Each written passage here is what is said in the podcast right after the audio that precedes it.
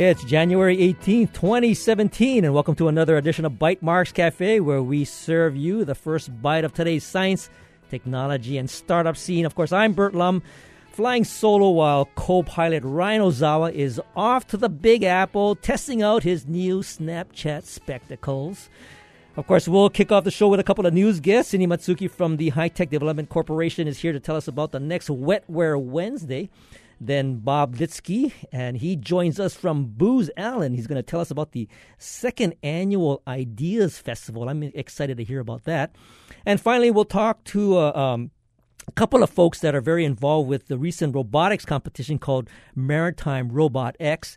I've invited the key members of the UH robotics team that's that participated. Song Choi and he's the assistant dean over at the uh, College of Engineering and PhD candidate Brennan Yamamoto. As always, we welcome your comments and questions as part of the conversation, and you can feel free to tweet me and, and of course, call in. But first, I want to welcome Cindy Matsuki, who is a regular on the show here.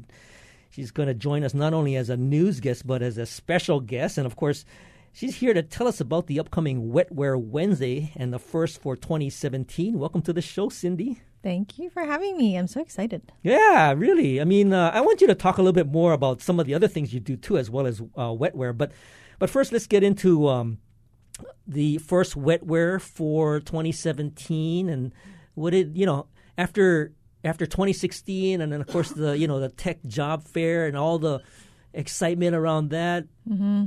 Mm-hmm. How do you keep that excitement level going for this wetware coming up next week? Well, there's so many people doing so many good things. There's always something interesting yeah, to so cover. You... So this month's wetware is sponsored by Ikezo. Mm-hmm. So founder and CEO Dan Leuck mm-hmm. will be there, and he's going to talk about what he's been up to, what the latest their company is up to, and he's also the co-founder of Contix, which is their spin-off company. Well, you know, I I um, I've known Dan for quite a while, and I have a hard time keeping up with all the companies and all the projects that he gets involved in. Context is, is one of them. I mean, he's also very much involved with something called Design Hui, hmm. which mm-hmm, uh, mm-hmm. Uh, Mike King is is kind of spearheading. And uh, anyway, so Dan is going to be sort of the feature. Uh, he's going to sponsor the event. What what is it that you are uh, trying to get people to also learn about, hear about? Oh, well, he's the sponsor, so he's going to talk a little bit about what his company's been doing, but the program itself is going to be Purple Mai'a, and they're going to oh, talk okay. about the Purple Prize, which was their three month long sort of hackathon. Mm-hmm. I'm not sure what they called it. It was Aloha Aina Challenge. Mm-hmm. I guess that's what they called it. And that was about bringing Hawaii's culture and tech together. Like, how do we use tech to build upon loving the land. Mm-hmm. So he's going to kind of go over how that went this past year and what we can look forward to this coming year. Oh, so so Dan is Prize. actually going to be talking about Purple Prize. No, actually, Donovan Kealoha is going to come oh, okay. and talk about Purple Because I know I know Dan was a, uh, a one of the judges, mm-hmm. and and Donovan, of course, is one of the uh, primary organizers behind Purple Mai'a. Mm-hmm. Are they going to have any of the teams? Do you think uh, show up? So. I hope so. I'm I'm, I'm always curious about what usually happens uh, with a project after the event. To mm-hmm. me, after event is where the rubber sort of meets the road mm-hmm. to see results. Yes. Yes. So I'm hoping that Donovan, if the teams don't come, hopefully he can give us an update on where the teams are. Mm-hmm, mm-hmm. So that's good. That's interesting. So uh, where is this going to be? It's going to be a Growler. Now you always pick these interesting places for wetware to take place. Where is this place called Growler? So this is for the local people. You know where Hihing used to be. That's where Growler is. okay, okay. So it's at the bottom of Kapahulu. Oh, okay, okay, okay. Mm-hmm. And it's it's difficult to find venues for Wetware Wednesday. I mean, it's a large group. We usually get 80 to 100 people. So the location needs to be able to hold that many people. And what is your what is your basic criteria for finding these venues? I mean, do do they have to meet a certain set of let's say specifications? Well, they have to be big enough. And we do a program, so it's good if they have AV. A sound there. system, yeah. Um, a bar is always good. And usually the places we find are willing to just give us the space for free and we'll just purchase food. And Wednesdays is a great night because usually a lot of places aren't so busy Wednesdays. So it's not too bad. But if I'm open to suggestions for venues all the time. Now, uh, what is it? Do you have a rule of thumb in, in terms of having it at a venue and then not having it there for X number of months? I mean, what's your rule of thumb? No, it's. I mean, I work with the sponsor as well. So if they have a place in mind, Okay, I so, work with them for venue. so you could do it We could do it at the couple same months, place. couple months, uh, yeah, in a row. But we tend to see that the location, as the locations change, the attendees change because I guess it's more convenient for certain people to attend at certain places. Mm-hmm, So that's kind of nice that when we change places, we get different crowds. Oh, very good. So, so give us the give us the scoops on um, is that Growler? It's next week Wednesday. Uh, Mm-hmm. what time does it start? Starts at six o'clock. It runs six to eight. Our program starts at six fifteen, so try and get there by then. Mm-hmm. And I've heard that Growler has a hundred beers on tap. So that's that that's a that's a probably a very high attractive attraction for any of the uh, the programmers and developers and tech that's people in I town. mentioned it. Yeah, okay, very good. And of course, that's uh, next week Wednesday. And then where would they go in terms of uh, checking that out on the web? You can find it at htdc.org slash wetware. Okay. Well, the other thing I wanted to have you uh, share a little bit about is the uh, Ho'i Mai uh, blog that you put together. You've been doing that quite uh, regularly, and I, I think it uh, is something that, that is of interest. It features people that have, I would consider maybe uh, expats that have left Hawaii and have come back. How long have you been doing uh, the uh, Ho'i Mai? Uh, I think I have five blogs up now, and I try to get one out every month. So you are trying to meet a monthly schedule? Mm-hmm. Yes, that's the only way I can stay on track. and and um, where do you find these people? How do you how do you track these expats down? Um, it's just from my network. I ask people if they know anyone that has a good story about how they came back to Hawaii. Mm-hmm. And it's always great to find people that have left. A lot of times they leave for college and they don't come back and they get work experience. And then there's reasons that they do come back to Hawaii. And I want to know how they did it and how they made it work. Are these people in any particular uh, vocation, or are they are you focusing on the, the tech arena? Or I'm focusing on the tech Mhm. industry. hmm So any kind of tech field that they've come back in, or even startups, Mhm. entrepreneurs that have come back and are trying to start a business in Hawaii. So the uh, the last one that you did, uh, this is a couple that actually left and they had a I guess an opportunity to move back to Hawaii. They both, I think they both work for Cisco, right? hmm You know, that's kind of cool when when you have the opportunity to work for a fairly uh, well-known company uh, in Hawaii and are able to kind of maintain that uh, regular full-time job remotely. and work from home and have a flexible schedule. It's awesome. And they built a reputation at their company while they were there in person well enough so that they moved around within the company and got mm-hmm. promoted remotely, which That's- is amazing. That's interesting because you know for one position or for you know for a couple positions to be done remotely, it, it sort of has to fit that culture of that group, and to actually get promoted into another group that also accommodates the remote uh, work environment is is uh, pretty unique, I would think. hmm So, so in, in terms of uh, doing, you know, doing the um, uh, blog post, what are you trying to convey? Are you trying to get a particular message out to people? So what got me started was I started down the rabbit hole that Civil Beat has for living Hawaii, which was just story after story about people leaving Hawaii because it was so expensive and it was so hard to make it work. And I thought, you know, there's a lot of people that making they're they're making it work. And so I wanted to get those stories about people that do come back and they make it work. And Hawaii is a good place to be. Um, so very- that's that's why I wanted to capture that and actually try and build a roadmap for other people that are interested in coming back as well. Cool. So, what's the uh, what's the uh, URL for this uh, blog post or this blog? It's hoimai h o i m a i dot wordpress dot com. Okay, very good. We'll put that up on the show notes. Thanks, Cindy, for joining us. You'll stick around and be my special guest when we talk about uh, Robot X. But next up, we want to welcome Bob Litsky, who is from Booz Allen, and he's here to tell us about this sort of secret idea festival, which I just found out about. Well, I found out about it last year after it was all over, and that was the first annual Ideas Festival. Uh, and but he's here to tell us about the second annual Ideas Festival, which is actually a little bit more open to. you know us as the community. Bob, welcome to the show. Thank you very much. It's great to be here. Great. Um, yeah, it's uh, it's certainly not meant to be a secret, so I'm, I'm very happy to be here and talk about it. But uh, you know, the, the way this started is um, we did the first one last year, but our firm has been doing this for I think four or five years now. Um, in Hawaii? At, no, in, not in Hawaii. Okay. So first time ever in Hawaii last year for us, uh-huh. but firm wide we've been doing it for a few years. We applied last year. It's a kind of an internal competition to get the funding to do it, uh, to host the event, and um, through that we were able to get it. But the interesting thing is, it was designed within in, in Booz Allen to be an internal only event just bring our employees out, employee engagement, get them excited, mm-hmm. do some ideation around some some topics that are important to the firm. And we said, if we're going to do this, let's let's expand it. Let's bring in some others from the community. So last year we engaged some of our government clients. We had nonprofits, startups. We had a big uh, participation from UH. Had a bunch of students come out and give pitches. So it, that really worked frankly, we actually got a little pushback internally when we said, "This is how we want to do it." And he said, "Well, that's not how we do it."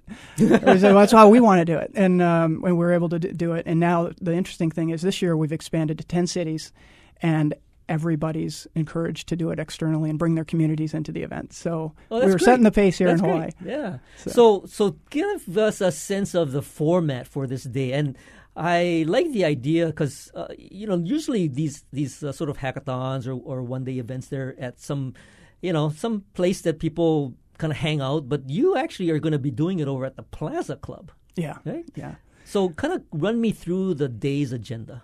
Okay. Yeah, we, we did it at UH last year. Just had some t- you know conflicts on the dates this time, and so we moved it to the Plaza Club, which I think will be good. It's kind of central location. Mm-hmm, mm-hmm. Um, the day, the way it works is we're going to have um, open up at 9.15 in the morning and we have demos. So we have some pretty interesting demos. We have one of our uh, teams coming out from San Antonio who does a lot of virtual reality, immersive learning training. So you'll be able to put on the headset and walk through the inside of an aircraft, things like that. Uh, those those kind of demos, and do some um, big data analytics uh, uh, demonstrations, things like that. So mm-hmm. Uh, then the, the uh, registration will go on kind of during that same time. We'll kick off with opening remarks at 10 o'clock. And the way the day is basically structured is we have um, some pa- panels going on at the same time, three panels in the morning. Then we have Ignite sessions, which are basically like mini TED Talks. Mm-hmm. Uh, we'll have those going for about an hour. Um, lunch, quick lunch break, and then uh, we have two featured speakers in the afternoon. I'll touch on those in a, mo- in a moment. And in between, we have one more panel. So that's that's kind of how it's set up. And our, our panels, we're trying to to make them a little bit different. You know, everybody, you know, we all go to lots of events where there's, you know, five people sitting behind a table and you kind of go down the, the list. We're, we're going to try and mix that up a little bit and, and bring some people together that normally don't speak together. So I think one of the things that's unique about our Ideas Festival is we'll have uh, government clients. So we'll have some military people there talking about smart grid technologies and some of the things that the military is doing. We'll talk about uh, we have uh, Commander Ogden from uh, Commander uh, Command Pacific Fleet, who uh, is really leading their innovation for the Navy uh, here on island. And um, you know, to, to think about it in those terms, and then have people like that on the same panel with somebody who's coming out of the startup community, or the university, or um, even the nonprofit community, uh, mixing it up like that, we found last year we were we were a little nervous going in of how that was going to play out. Mm-hmm. It was amazing to find the connections across all of those very vastly different uh, communities. But when it came to the ideas that we were focused on, there was so much synergy across uh, sectors that it was really, really powerful. Now, what would you say uh, would be perhaps the objective of the Idea Fest? So, if you have people who perhaps uh, might not normally meet and get a chance to meet at the Idea Fest and they make a connection, what would you like to see happen as a result of that connection? Yeah. Um, that, that's a great question. So, we, the whole objective for us is to bring people together to try and take on some pretty important topics for Hawaii And the way we chose them is topics where we feel we can add some value to. But our role is not necessarily to you know put a whole bunch of Booz Allen people in a room, bring in a few key people. It's really meant to be let's bring the community together, talk about some of these challenging areas, and come up you know share ideas and have some dialogue. But also, hopefully, that'll create some relationships and networks across these areas that will carry on beyond the event itself. Uh, a great example of that is last year when we our first time here in Hawaii. We did it with UH. Uh, we had several students come out and give pitches. We ended up uh, hosting a thing called the Summer Games, an internal Booz Allen inter- internship competition. Mm-hmm. We had six interns from the University of Hawaii. We hired several of them were from the Ideas Festival, Mm-hmm. and they built a really cool uh, virtual reality app for the Pacific Aviation Museum, and went back and pitched that in McLean, Virginia, at our headquarters, and won the uh, the best systems development uh, presentation. So that all started with Ideas Festival, just interacting with UH and bringing that together. And by the way, since then we've we've multiple offers to those those students. So you mentioned you mentioned Ignite. What kinds of talks will you uh, have during the Ignite sessions? Um, we're we're open. We have some slots open still, but some of the ones that we already have, um, we have one on an augmented reality solution for training, where um, using GIS and augmented reality to supplement uh, teams that are going out and doing exercise and training for the military. Mm-hmm. Um, another one is um, uh, let's see, what was the other one? One of the key ones. Um, oh, inter- Internet of Things around humanitarian assistance, disaster response. Mm-hmm. Really using the broad network of sensors that are already out there to make much more efficient reporting during natural disasters and things like that. Um, we also are looking at maybe having a couple of uh, those interns that we hired come back, and they also did a thing called their passion pitches, which is a project completely outside of the project we had them working on. And they had some really interesting ones, and we're talking to them about coming back. One was um, using virtual reality for business collaboration. Uh, and and using that in more of an app form, Mm-hmm. uh, so it's those kind of things. So really, really wide open, and we're hoping to get somebody to come out and talk about workforce development, changing culture in an organization to drive transformation and Mhm. innovation. Uh, Wow, those those types of things. So, and you also mentioned you had a couple of panels scheduled. Uh, what do you have in terms of the topics that these panels will cover? Yeah. So the the um, the overarching theme of Ideas Festival, uh, that firm wide, all the cities, is really people, passion, and purpose. Local. So that's the overarching theme. But locally, what we're looking at is grid resilience, renewable energy, analytics, uh, augmented reality, virtual reality, and workforce development. Mm-hmm. And so we have panels on almost all of those. We don't have that many, but we have uh, a panel on grid resilience and one on renewable energy. There's a lot of overlap there, but there's some very specific tracks that we're going to follow on those.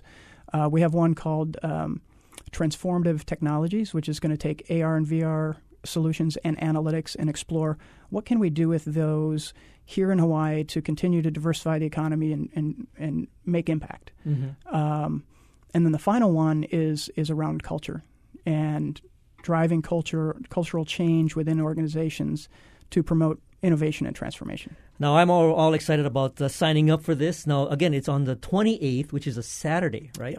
And that's going to be in in a couple, not this weekend, but next weekend, uh, at the Plaza Club, starting at 10. But Bob, where can people go to sign up? Um, I will I will send you a uh, an Eventbrite registration that you can post. Okay. Uh, it's very long, so I I, I Yeah, no possibly problem. read it right now. I'll but- put it up on the show notes. yeah. Um, but if anybody out there is interested in these topics and participating, and uh, you know, please shoot us a note at uh, if17 Honolulu at bah.com. B A H Correct. Booz Booz Allen, Allen. Hamilton. Oh, Booz okay. Allen Hamilton. Yeah. dot com. Mr. Hamilton always gets left off. He's kind of shortchanged. Okay, very good. Well, thanks, Bob, for joining us. All right. Thank you for having me. And of course, we'll take a short break, and when we return, we'll be joined by Song Choi and Brennan Yamamoto, and of course, our special guest, uh, Cindy Matsuki. We're going to be talking about the Marine Robot X competition. How does this competition differ from other robotics programs like VEX and FIRST? And of course, we'd love to hear your thoughts and questions about this uh, topic. So give us a call here at 941 3689 or toll free from the neighbor islands 877 941 3689. And of course, I am monitoring my Twitter feed so you can reach me at Bytemarks. This is Bytemarks Cafe. Hi, Ray Cruz here. You know, we're all part of some community, whether it's your neighborhood, your sports team, or your island. You're also a part of HPR's community, a community of over 190,000 listeners who tune in every day for the news and music they depend on.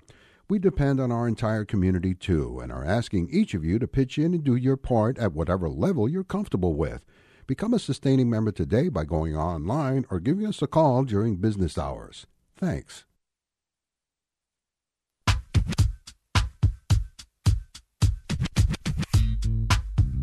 Union City is a small town in rural Pennsylvania that has changed a lot in recent years.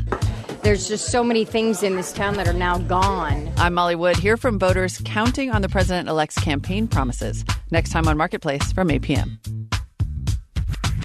This evening at 6, following Bytemarks Cafe.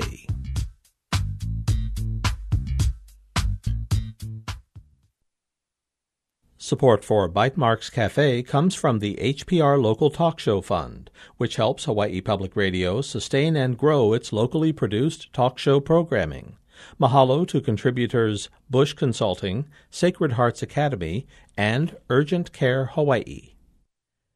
Welcome back to Bytemarks Cafe. I'm Burt Lum. And of course, joining us today are Song Choi and Brennan Yamamoto. Song Choi is the Assistant Dean of the College of Engineering and a professor and Associate Director of the Autonomous Systems Laboratory over at the College of Engineering at UH. I, I hope that's all correct and still current, Song. Anyway, meanwhile, of course, uh, Brennan Yamamoto, he graduated from, from, I gotta get, you know, you gotta tell me about this, Managua High School.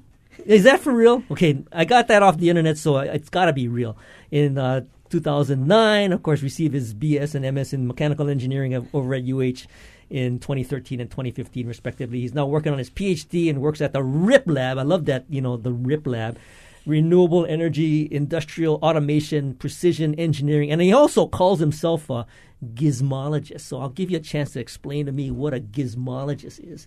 And of course, we also have Cindy Matsuki. She was just on as our news guest, and she's from the High Tech Development Corporation. And she is going to hang out with us, and she's uh, giving her the opportunity because she used to have this great show on Think Tech, and she used to get a chance to ask all those questions.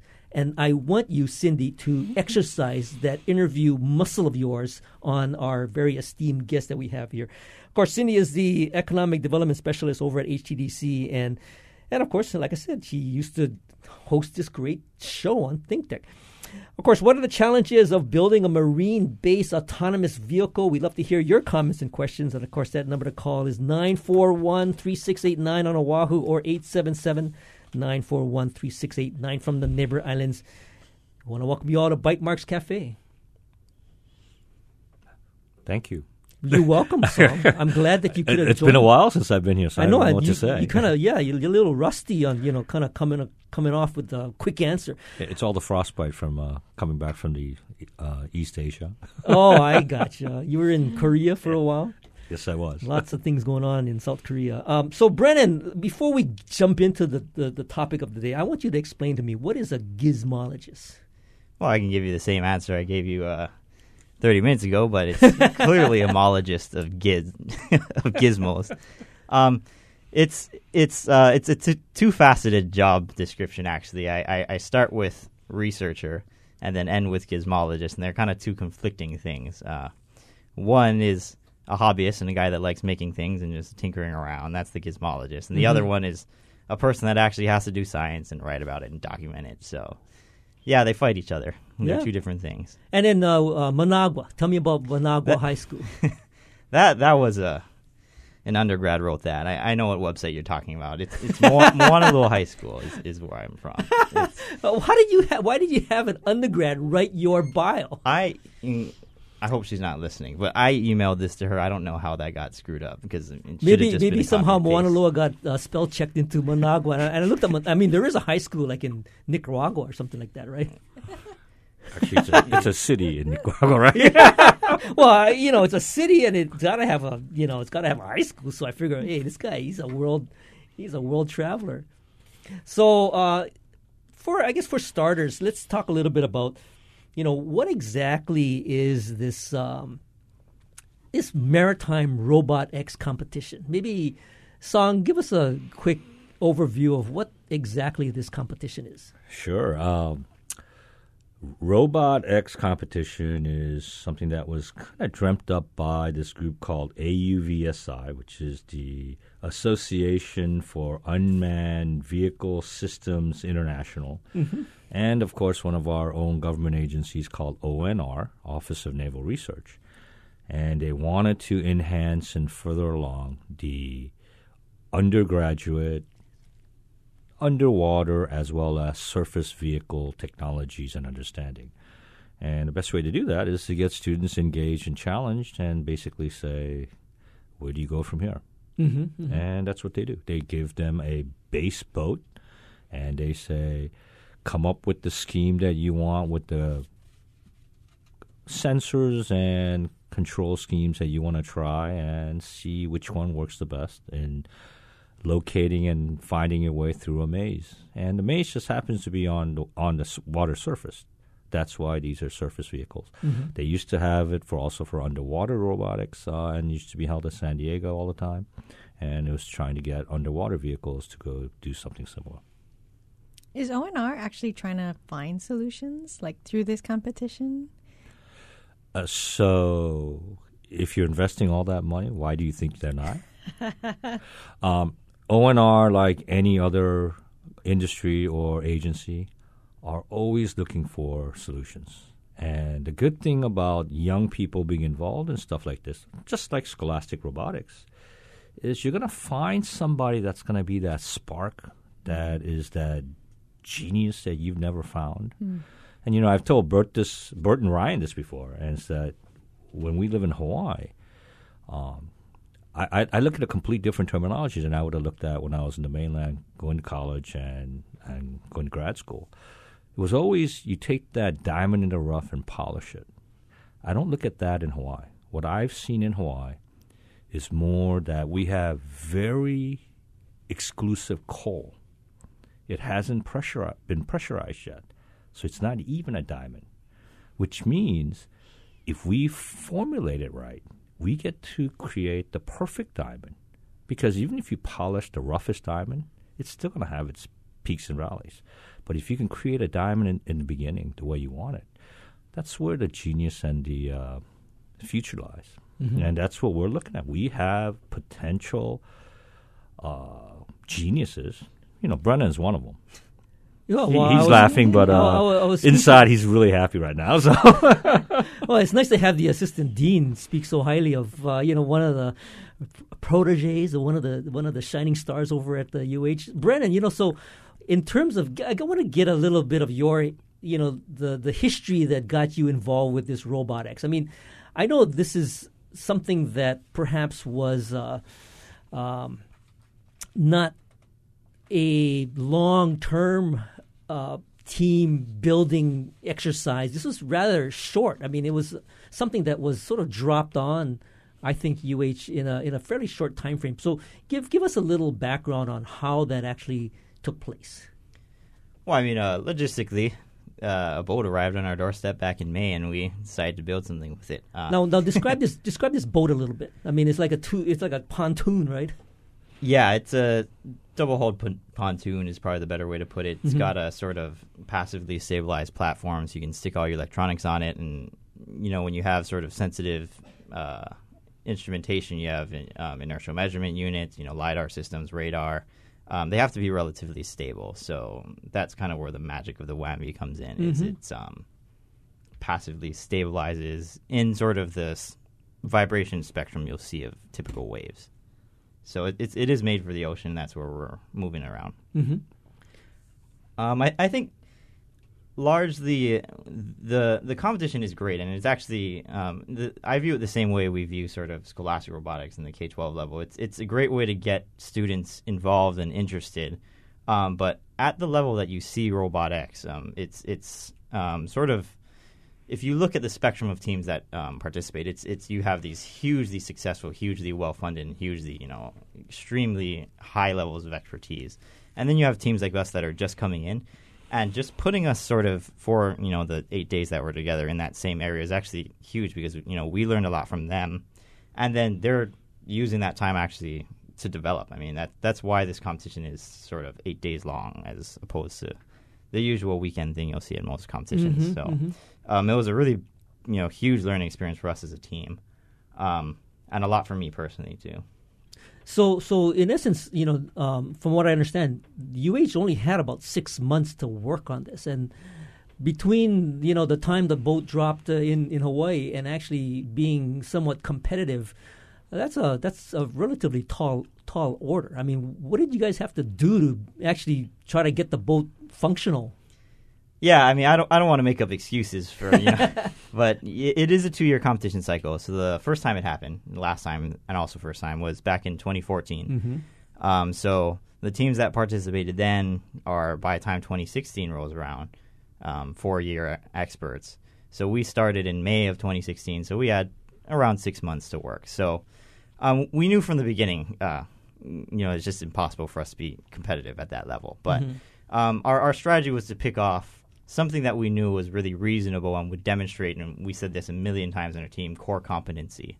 Um, and that's being able to go out and do something really robustly and show teams that, you know what, you know, we didn't have the full two years and, you know, we're a rookie team, but, you know, we're going to show up to competition. We're going to do one thing really well and be scared of us come 2018, right? Mm-hmm, mm-hmm. Was there any benefit for you guys being the home team? Um, yeah, there there definitely was because we we actually had the opportunity to test right down at Sand Island where they had the venue. Now they do have a pretty fancy set of um, op- course obstacles and um, environmental whatnots that we didn't really have access to, but. Um, being able to move around in the environment is, is huge. Um, you need to use things like image recognition and sort of uh, uh, the electromagnetic spectrum of that area matters as well. So not having to worry about calibrating that sort of stuff out at the start was actually really useful for us. You mean uh, you mean there's ele- electromagnetic interference going on in that Sand Island area? Yes, I mean there's there's electromagnetic interference everywhere. Uh, just wherever you go, it's going to be different, and it's going to screw around with your electronics. So, um, How did the other teams deal with that? I mean, they had to basically come in and, and sort of calibrate their equipment for the particular area that they're competing in. yeah, and uh, we had one team come down sing- um, from Singapore. They came down a, a week early, uh, so they spent a bunch of money to come down. Um, that's that's basically what they did. And you know, EMF is one thing. Uh, another big thing in Hawaii is, is the sun. Um, you know, in other countries around the, in other places around the world, it's not as bright, and that's um, actually a really big difficulty. Um, You notice if you look sort of if you stand on the beach and look, you know, towards the sun, even if it's not shining at your eyes, but it's reflecting off the water, you actually can't see color. And our eyes have much better dynamic range than you know something even even the best cameras have. So it's it's a big problem. Um, a, a lot of times, what you have to do is you just have to intelligently orient yourself away from the sun. Uh, and and we're not at that level at all. But Mhm. those are sort of the high level strategies you, you have to think about in robotics that you wouldn't intuitively realize until you get out there. Now, is the um, you, you had mentioned that you know some of these other teams had the benefit of actually building something for a competition in 2014. I mean, so, who are some of the? You mentioned Singapore. I know there's a couple of Florida teams as well, and and uh, one from um, um, Australia, right? Yeah, there's um, it's it's actually a really international competition. There's uh, three teams from Australia: Flinders, Queensland, and Newcastle. Um, all really great teams. Um, Singapore, there's two um, two teams from there: Nanyang, and then um, uh, I think there was a Korean US, team too, yeah. right? and yes, the Seoul, Seoul National University. Um, and there is a Japan team, Osaka University. I think that's all of the international ones. Um, we have a, f- uh, a bunch from the U.S. Embry-Riddle, Florida Atlantic, uh, Georgia Institute of Technology, and University of Florida. And interestingly, um, hopefully there's no MIT people listening. They participated in 2014 uh, and dropped out this year. So it was a big internal joke within our team. We we beat MIT before they started. So Great. Now, the the thing that uh, I had observed while attending is that you know there is obviously some some expertise by each of these teams, but the other thing that seemed to be pretty uh, clear was that the the support structure that they all depend on in their respective locales, I think, also played a role in you know how well they performed because I, I just looking at the boats i mean they all had basically sponsor stickers all over their boats, right? So they had these fairly well recognized companies supporting the effort of of their uh, the competition. I mean, and when you have company, well, you have teams coming out of countries like South Korea, and you have, um, let's say, uh, Singapore or, or Australia. I mean, you got some pretty you know large size companies. I mean, Song, what's who's uh, who in Hawaii is going to sponsor our team here at UH? So that's one of the drawbacks that we have living in Hawaii. Um, if you do any type of research, and I know Brennan's very fa- uh, familiar with it now, uh, having finished his master's degree, is uh, finding sponsors is tough. The second one is the parts that we need all have to come by some sort of transportation. So if you need it in a rush, it's got to come by plane. That's going to cost you more than the sensor itself. If it has to come by boat, you're going to waste week, two weeks waiting for that thing to show up. Mm-hmm. So, what we have here is several different challenges that we have to overcome. And one of the things that Brennan mentioned is critical in what you do in Hawaii is planning, and it's all long term planning. And they have to fall right on line for us to meet deadlines. Okay, so so it's like why do we not have a larger manufacturing sector in our state? And if you think about it, that makes it really tough. Majority of the manufactured items in the mainland are moved around by less expensive transportation, Mhm. whether it's trucks or trains. We don't have that, and that makes it tough. So, so if we're, if we're going to try to win or um, do well at these competition, it takes a lot of creativity, a lot of innovation, and a lot of planning. So this is the quote unquote the solution of the islands that we're always uh, bottled down with. Mm-hmm. You know, which makes maybe which which makes us better engineers because we're thinking three or four steps ahead of everybody else. Uh, unique challenges, uh, win or lose.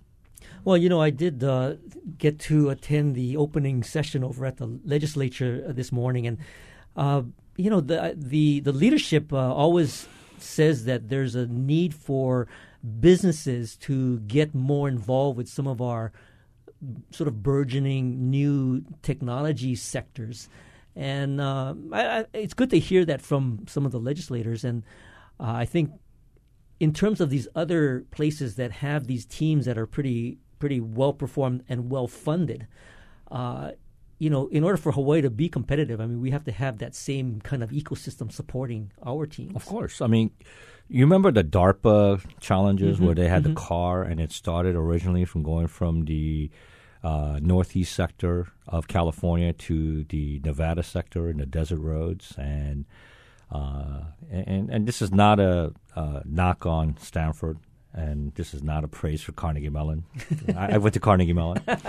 Uh, but you know that competition was about creating a mobile land vehicle that could work autonomously Mhm. and it required sensors at the time which were 150 200 250000 dollars which now they can purchase for a couple thousand maybe 10000 for the best ones but at that time, the companies that were sponsoring these projects were General Motors, Ford, Boeing, and the amount of money that they had invested in these projects were not a million, two million, three million dollars. They they were astronomical, but the prize for winning that DARPA challenge was only a million dollars. So you got to look at uh, what that means to all, all different people. So, by the way, Stanford took all the people, all the faculty from Carnegie Mellon, and they won. they hired them all away. yes, they did. Wow. a lot of my friends ended up going from Carnegie Mellon to Stanford, so I know. So, so Brennan, I mean, you know, the when I looked at these uh, these boats, uh, they they didn't look like they were uh, cheaply configured. What would typically be the kind of, you know, let's say budget you would need to build it to your desire? Uh, I mean, you you really could throw all the money at the world, you know, uh, at these things. Um, you you look at a school like Queensland or so, someone from you know a pretty well off university, they'll be somewhere in the ballpark of two hundred three hundred thousand dollars. Um, the extremely financially privileged University of Hawaii, unfortunately, um, can't do nearly that. I mean, our our boat was probably around the ten thousand dollar mark um, in terms of that. That's everything on board. So I mean, you're talking one sensor from one of these really good schools completely eats our entire budget. So um, we're up.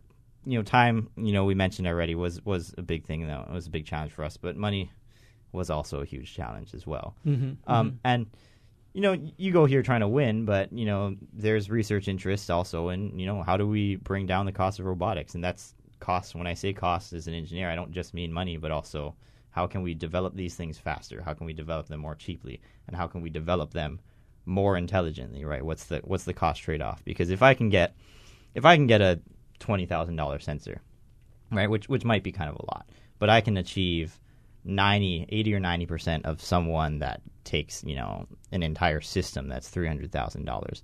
That's huge, right? I mean, that's that's the sort of development, the technology, technological progress that we need to bring these sorts of technologies down to the consumer level, right? And it's a pretty exciting time to be in this sort of field. Um, um, everyone knows about self-driving cars at this point, and they're abusing the exact same technologies, and they're doing the same things we're doing. So, I mean, you say we don't have technology, mm, maybe not you, but people say, you know, Hawaii doesn't do technology. I mean, this this is it. Um, it, it really is um, cutting edge, and it's it's it's an honor almost really to be part of this. Um, You know, so Brennan, I also want to ask you a little bit about the, the team that you had assembled, and I know there's a lot of, you know, great students that are at UH, and, and in terms of you know being a, being able to assemble a team in a fairly short time frame. We're going to hold that thought. We'll be right back after this short uh, break to continue our conversation with Song Choi and Brennan Yamamoto over all about the Maritime Robot X competition and how do some of these uh, other robot programs sort of sort of feed into this program. We'll talk a little bit about that. We'd love to hear your comments and questions. And of course, that number to call is 941 3689 from Oahu or from the neighbor islands. You can reach us at 877 941 3689. This is Bytemarks Cafe.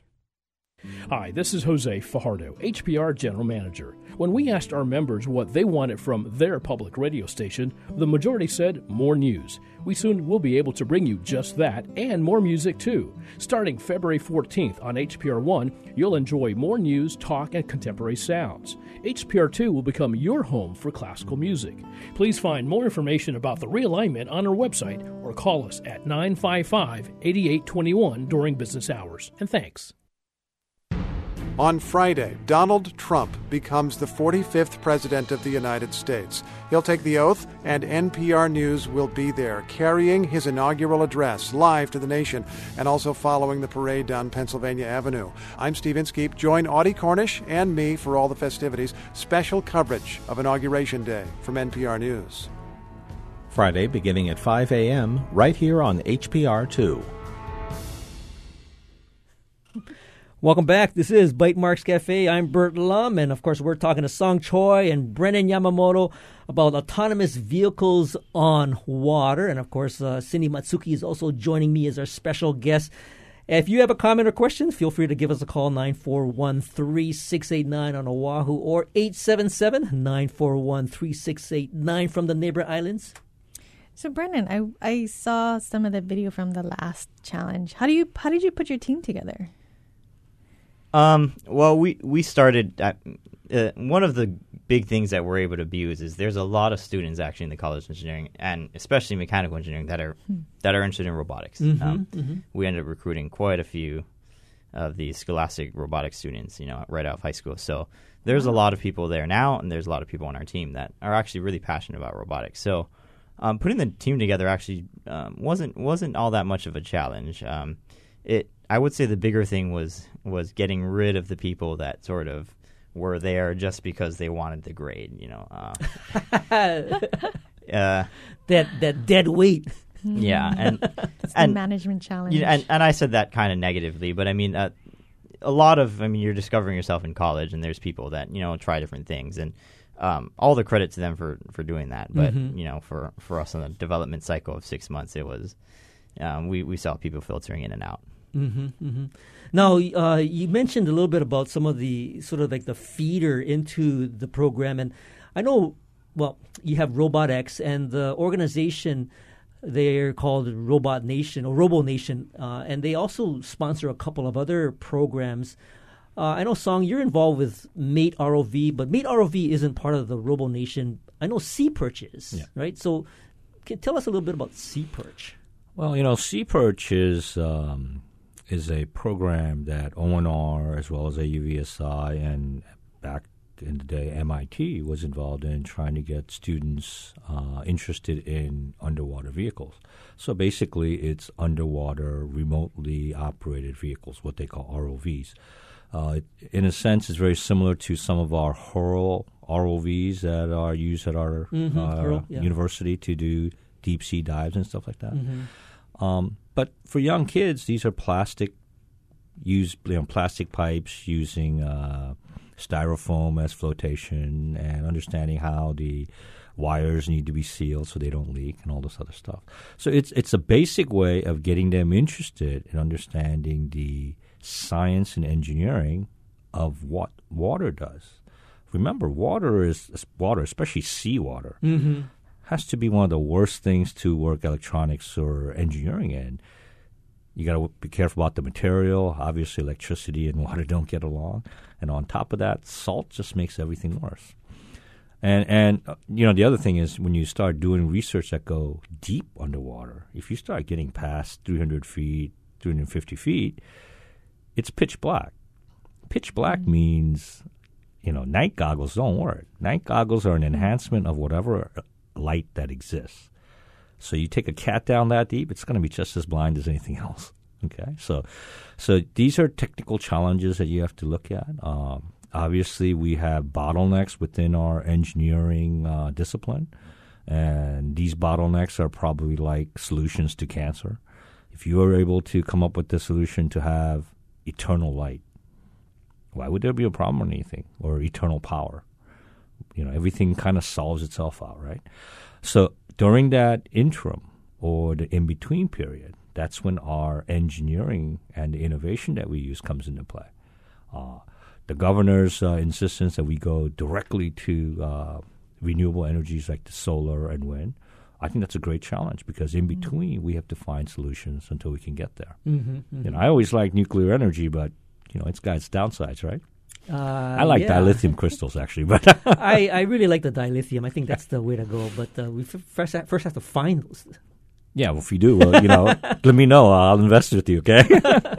no, no, Brennan. I mean, you know, the uh, I think the great hope is that uh, students like you they they go through the engineering program. There's you know, are there opportunities here in Hawaii that you would like to pursue? I mean, what's what is the future for any of the expertise that's coming out of UH to really stick around as a result of some of these opportunities in robotics? I mean, what is it that you can look forward to in Hawaii? Um, I mean, as a student coming out of robotics, which is it, we have to realize, and robotics is kind of for nerds a really sexy field, um, but uh, it is a very niche field within Mhm, the mhm. the context of mechanical engineering, and um, it it is it is tough to find jobs specifically in robotics, um, but one of the sort of hallmarks of studying robotics is that you end up being sort of a jack of all trades engineer. You understand a lot of stuff in computers, you understand a lot of stuff in electronics, you understand a lot of stuff in mechanics, kinematics, dynamics. Um, so you end up being applicable in in quite a few places. Now, to answer the question directly, there, there are institutions and places um, on island that, that do do actually high tech robotics, but um, it, you'd be to some extent we're trying to grow those industries. I mean, I, that's a far cry from a student trying to claim that they're growing an industry, but um, by generating sort of expertise in the students we have, we can grow those industries here. And I think that's sort of the prevailing idea that even our political administration is trying to push. Mm-hmm, mm-hmm. Now, now, Song, uh, do you have a sense as to perhaps uh, more participation by UH in participation or, or in partnership with the, the folks over at RoboNation? I actually got a message uh, from the the AUVSI Foundation, and you know they're they're asking about perhaps uh, building a robotic program at UH, and and you know what does it take to actually do that? Okay, so interestingly, I came from two schools that had robotics degrees. So when I got my uh, bachelor's degree, there was no robotics degree, but now they do. I went to a school called Worcester Polytech. Mm-hmm. Now they actually have a bachelor of science in robotics. And of course, from there, I went to Carnegie Mellon, which actually has a robotics institute. And if you're willing to sacrifice eight years of your time after a master's degree, you can get a doctorate degree in robotics. And it does exactly what Brennan pointed out. It is an interdisciplinary subject. It is electrical engineering, mechanical engineering, and a lot of computer science. You have to program to understand how it works, right? And of course, all the sensors need programming. So, so that integration is the huge advantage that robotics brings. Now, the disadvantage is exactly what Brennan pointed out. It is so specific that there are not many co- uh, companies that are building these robots or researching these robots. Remember, the reason you can afford your iWatches, iPhones, and the cars that you drive at the price that we pay is because majority of these places are automated.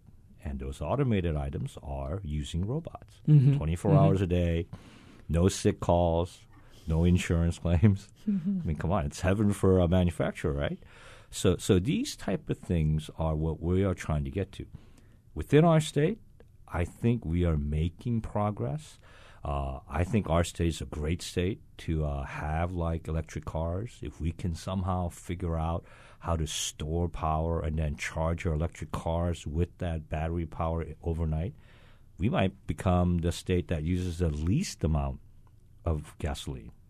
You know, that'd be an interesting uh, uh, uh, title to have after being the most expensive electricity in the states, right? So, so I think that that's what we're trying to drive, and having students like Brennan that are on the forefront of these type of technologies, it comes down to that whole old question: Do you want the chicken or the egg 1st Mhm. Is it the job that you need, or do you need to develop the workforce workforce first? Well, there has to be some sort of a combination with a nice in between solution where if you have enough synergy, as people say, maybe they'll start generating companies and looking for jobs where they create your own jobs instead of finding a job to go work for somebody else. And hopefully, as all, all other sectors change, uh, Pearl Harbor Naval Shipyard, um, they're going to have to automate some parts of it. And as we keep doing that, we will have a higher level of understanding of what we need in terms of technology. Mhm, mhm. You know, my one fear about uh, all this technology is the replacement of what we would call human workers with artificial or automated workers. Well, you know, we actually had uh, um, Jim Dator on last week and talking about the future of work and uh, artificial intelligence and the the impact that it might have on the uh, white collar worker. And you know, these are all issues that I think we're going to be wrestling, especially over the next 10, 20 years. Maybe less. Maybe less. So, so, but in terms of, uh, you know, I guess building our, I mean, Cindy, you get, HTDC is very much involved with nurturing sort of the manufacturing sector. Do you see a sort of a matching up of the work that's being done at UH with the potential for manufacturing here in Hawaii? I do. I mean, I think we are supporting the manufacturing industry and we've seen it growing slowly. And Mhm. I believe those companies are trying to be build efficiencies into their process. And like you said, robotics is one of the ways to do that. So I think there's definitely room for what UH is producing. I mean, I mean, so you know, one of the hopes that we have is uh, uh, having all these scholastic robotics in the state was not to teach robotics; it's Right. to expose the kids to new ideas. Mm. I mean, you, you, can't think outside the box if you've never been outside the box. so whether it's forced or you got to pick them up and carry them outside the box, something has to be done. And, and I think it's making a difference. I, I believe uh, if you ask Brennan, many of the students that participate in the uh, Marine Robot X may have been part of scholastic robotics, uh, math type of uh, competitions, uh, science fair type of competitions, where they're trying to get themselves into a different realm of understanding. Well, you know, Brennan, uh, the the next one, and I think this is a good uh, play on your folks' part to make sure that RoboNation has RobotX competition here in 2018. So you're working on, I guess, got the team together. You're hardening the engineering that's going to make the, you know, make the uh, boat more competitive. So what are the plans over the next the course of the next uh, uh, couple of years? Um, yeah, so the, the cat's out of the bag. It is here in, in 2018. So um, that that's really great for us. And um, I sort of complained about the two year cycle earlier, but um, it's kind of nice in a different perspective because it allows us to actually take this year now, this next upcoming year, 2017, to, I mean, focus on research. We are fundamentally a research lab, so you know we need to be publishing, we need to bring in money, uh, but also we're allowed to sort of start developing new technologies. I mean, that's intrinsic in doing research, and hopefully, when 2018 rolls around. Um, we've gained really all of the core competencies necessary to really do these core functionalities and then we just take these technologies that we've been developing, stack it on top, and there's our platform. Mm-hmm. So, you know, if you're starting from scratch, which is the perspective we're from in this, you know, as a rookie team, it, it is really overwhelming. But um, given given that we have this now two year lead going up into 2018, our big focus really is going to be on the research side. Is what technologies can we develop?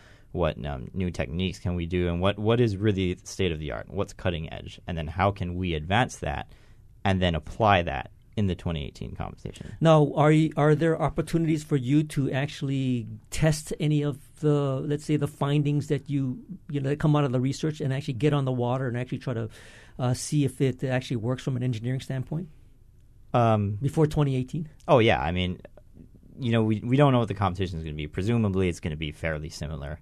Um, back in 2014, there were four tasks. In this 2016 one, uh, last month there were seven. So, following that pattern, maybe there'll be 10 in 2018. But uh, of the seven final tasks that happened in December, the top teams were able to pull off three or three or 4 mm-hmm, mm-hmm. So, you know, uh, that that's about what state of the art is. That's that's about where the best is right now. So if they go stacking on more tasks, maybe they will. Um, so we have some idea of what to expect. We have some idea of what constitutes. You know, the tasks are very specifically developed and targeted towards um, developing, again, core competencies. So. Well, I guess um, I, I, do definitely want to keep track of all the things that you guys are doing. Uh, what's the what's a good website to to follow up on on the progress of uh, your sort of robotics uh, maritime competition boat? Yeah, so we have a research website. Um, it's it's uh, rip rip.eng.hawaii.edu. Um, we have a lot of stuff on there. Um, include it, it encompasses all of our research. It's our generic research lab, but in there you can find pretty quickly where our robotics stuff is. Very good. Song Choi, of course, is the assistant dean of the College of Engineering, and Brennan Yamamoto is the PhD student working over at the RIP lab. And of course, Cindy Matsuki from uh, HTDC. Thank you for all being our guests here on Bytemarks Cafe. Thank you much. Thanks, Burt. Yeah, super fun. And of course, we want to thank you for listening to Bytemarks Cafe. Join us next week when we talk about tech and the 27 legislative session. If you miss any part of this edition, you can find the podcast of tonight's show on bytemarkscafe.org. And if you have any comments or suggestions, feel free to email us at feedback at bytemarks.org. Of course, you can also find me on Twitter. I'm at bytemarks. Our engineer is David Chong, and our executive producer is Beth Ann Kozlovich. As you may have heard, Hawaii Public Radio is preparing to unveil some great new changes. On Valentine's Day, February 14th, HPR will be able to deliver more of what you love. For starters, Bytemarks Cafe will be joining its fellow news and talk shows on HPR 1. Stay tuned for more details, and of course, I'll see you next week on another edition of Bytemarks Cafe.